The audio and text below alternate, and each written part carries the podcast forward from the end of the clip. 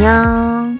새해 복 많이 받으세요. 大家过得好吗？我是 Blair， 欢迎大家收听台湾妈韩国行。今天呢，因为我录音的时间是小年夜，先祝大家新年快乐，牛年行大运。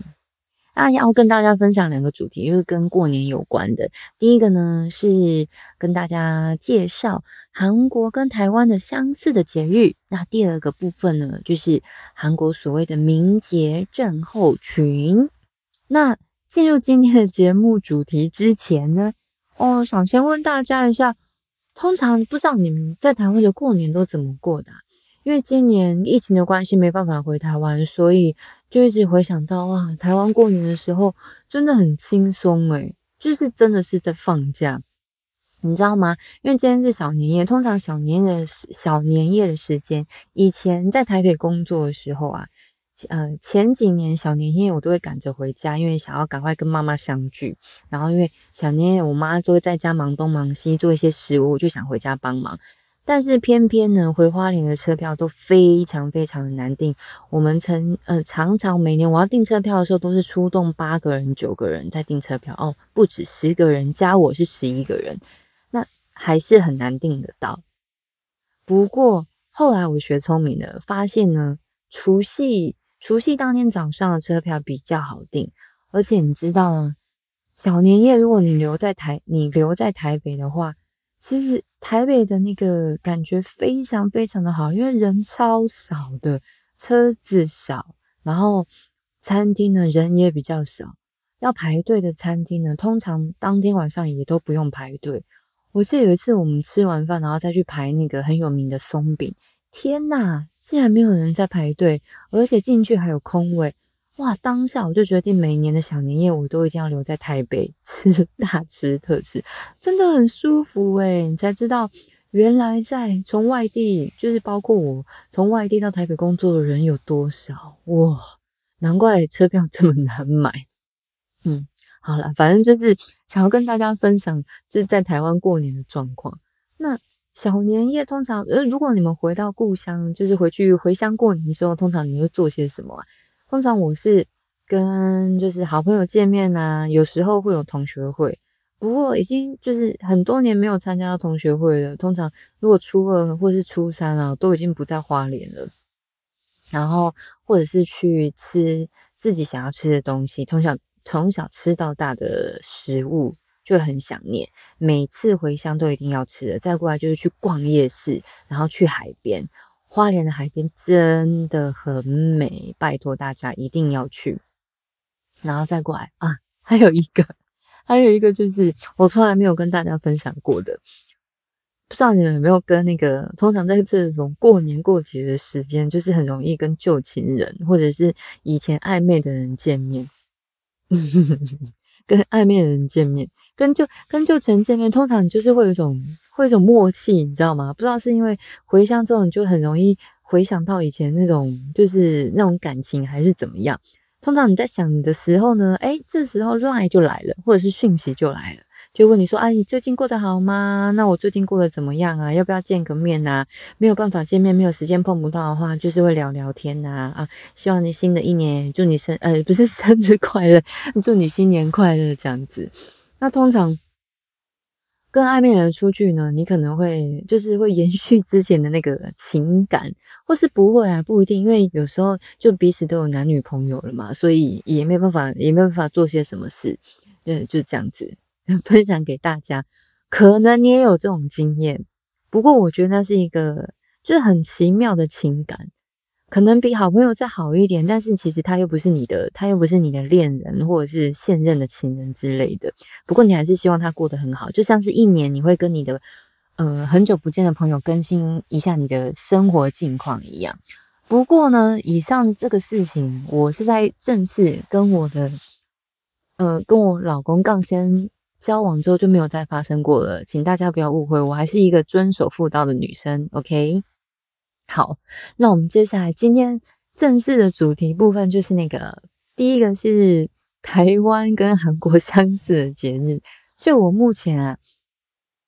从住在韩国到目前为止，或者是我结婚之后，反正有过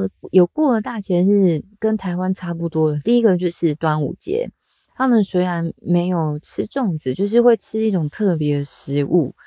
很像年糕，但我突然忘记名字了，之后我再用文字分享给大家。那第二个就是中秋节，中秋节是非常有名，这就是中秋节跟那个之后的过年，对，农历年也跟台湾跟韩国都是一样，都是过农历年。那这两个大节日呢，就是对女生来讲，或是对媳妇来讲，其实是非常有一点艰辛的时间。虽然很开心放假，但是就是会有一点烦恼的部分。那中秋节其实相对的，在台湾来讲，它其实有点像是韩国的过年，就是那个气氛有点像是在台湾的过农历年的那种感觉。就不管怎么样，就是一定要跟家人聚在一起，然后他们会做祭祀，就是会祭拜祖先，所以才需要准备这么多的食物。那通常我们家中秋节怎么过？在中秋节的前一天，大概下午的时间，我们就会全部一起聚集到那个要主祭，就是主要祭拜的那个家庭。像我们家的话是大伯家，就会到大伯家去，亲戚就会到大伯家去，可能从远方来的都会聚在一起。然后下午就开始，先到的人就会开始先做煎饼，或者是已经在家里准备好的食物，我们就会带过去。那因为我们不是主要的祭祀的家庭，所以通常我呢就是过去，我们会当然会请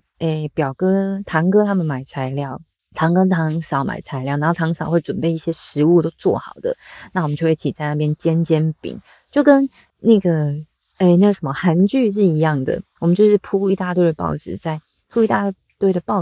坐在地上，然后开始煎饼，一样一样的煎，一片一片的煎，然后煎好之后就是有分祭祀要用的，当然就是煎的比较漂亮，还有包括我们自己要吃的。那祭祀要用的煎饼类是不能加辣椒的，那我们自己要吃的我们就会加辣椒进去，所以就是会分开煎这样子。所以煎煎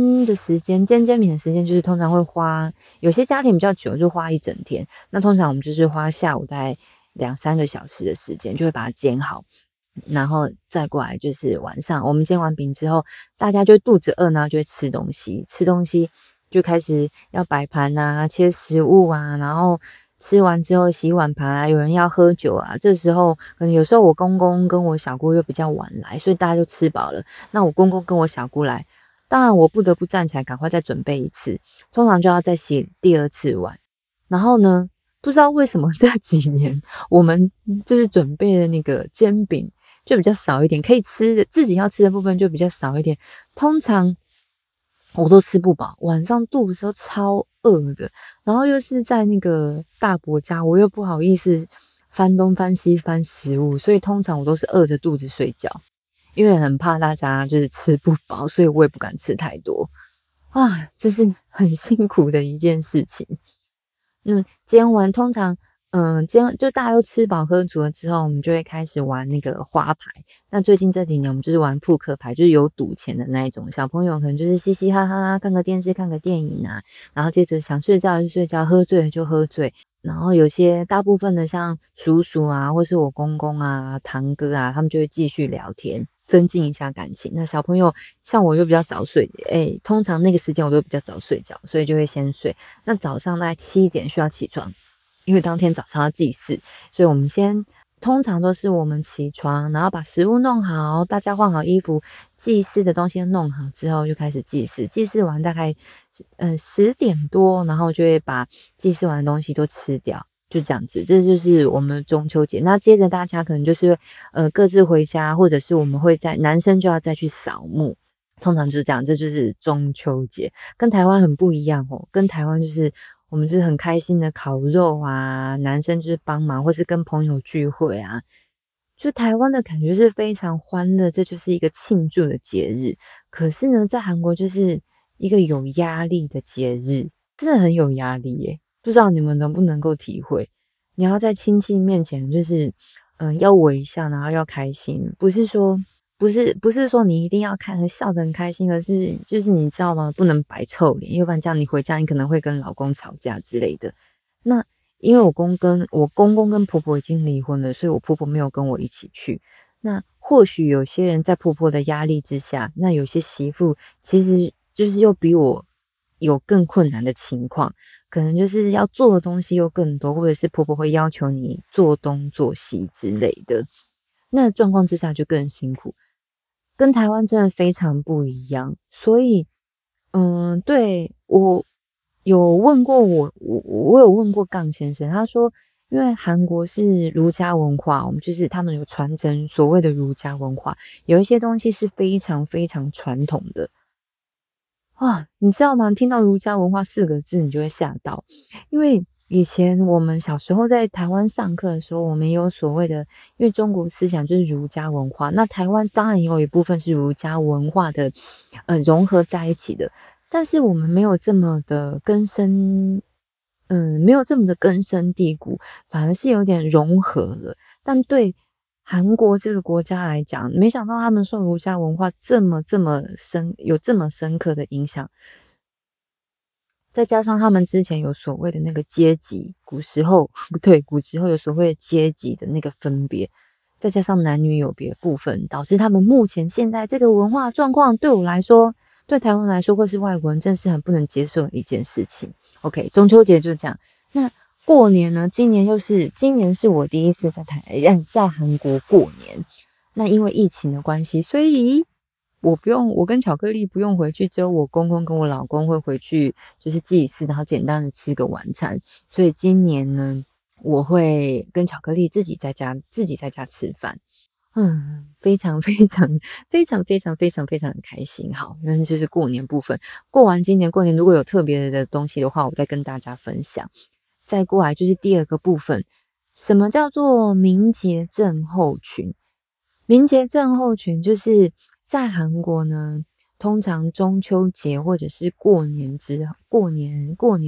农历年之后，那个离婚率都特别的高。你知道为什么？因为媳妇觉得太辛苦了，每次要准备这些煎饼的部分，或者是要祭祀的家庭，然后亲戚会来，跟有亲戚来，你就要开始准备食物，然后吃吃喝喝，又要洗碗，你知道吗？韩国的那个碗盘啊、碟子，不像我们在台湾的时候这么简单，它可能就是有各式各样的小菜，都一小盘一小盘一小盘，然后又有汤匙又有筷子，他们吃饭的时候又一定要放汤匙跟筷子，我不知道为什么，没有汤他们也要放汤匙跟筷子，所以一人一副，然后小菜又好几碟。哇，我的妈啊！我刚来的时候真的觉得天哪，洗碗也太痛苦了吧。我刚在那个也是在韩国人气的部落格上面看到，他是有分享一则新闻，那这个新闻是说这个韩国的女生，她在上个星期刚生完小孩，然后刚生完小孩，通常就是大概3-4天之后，在韩国生完也是3-4天之后就会入住月子中心。然后，但是这个韩国太太的老公就跟她讲说，哎，先不要去住月子中心，我们就先回婆家过年，准备好就是祭祀完，准备好食物跟祭祀完之后，过完年你再去住月子中心。可是这个女生才刚生完小孩没几天，才过1个礼拜，而且她是剖腹生产。剖腹生产是要怎么弯下腰，然后又要煮东西，你光让她躺在床上，你想想看，肚子被剖一刀，伤口都还没愈合，都还在流血，你还叫她去准备祭祀的食物跟祭祀，这男的到底有没有脑袋，是不是什么问题啊？而且小孩还这么小，你知道吗？因为现在韩国防疫的关系，所以其实是没有办法5个人以上聚会，但是他还硬要叫他回婆家帮忙祭祀。你觉得这个老公是有什么神经？是脑袋是什么样的想法？反正就是我已经气到没有办法正常说话了。那当然，这位妻子就是这位韩国太太就是很生气啊，就是想说，凭什么我要去带我的小孩跟去你家过年，而且你还不让我去住月子中心？明明他就还在滴着血、流着血，你不觉得这真的是很夸张吗？啊，还有一件事情是，韩国除了大节日要祭祀之外，那其实包含可能就是祖父母或者是父母的忌日或者是生日。有一些比较传统的家庭呢，都需要做祭祀。那有些家庭他可能一年当中不止农历年跟中秋节要祭祀，他可能每一个月都要祭祀一次。所以如果有这种情况的话，媳妇就要回去帮忙。你想想看，祭祀的时间已经这么多了，想必这个家庭一定是非常传统，所以媳妇要帮忙一定也是应该的。就是因为这样子的关系，有所谓的民节症候群。民节症候群就是太多媳妇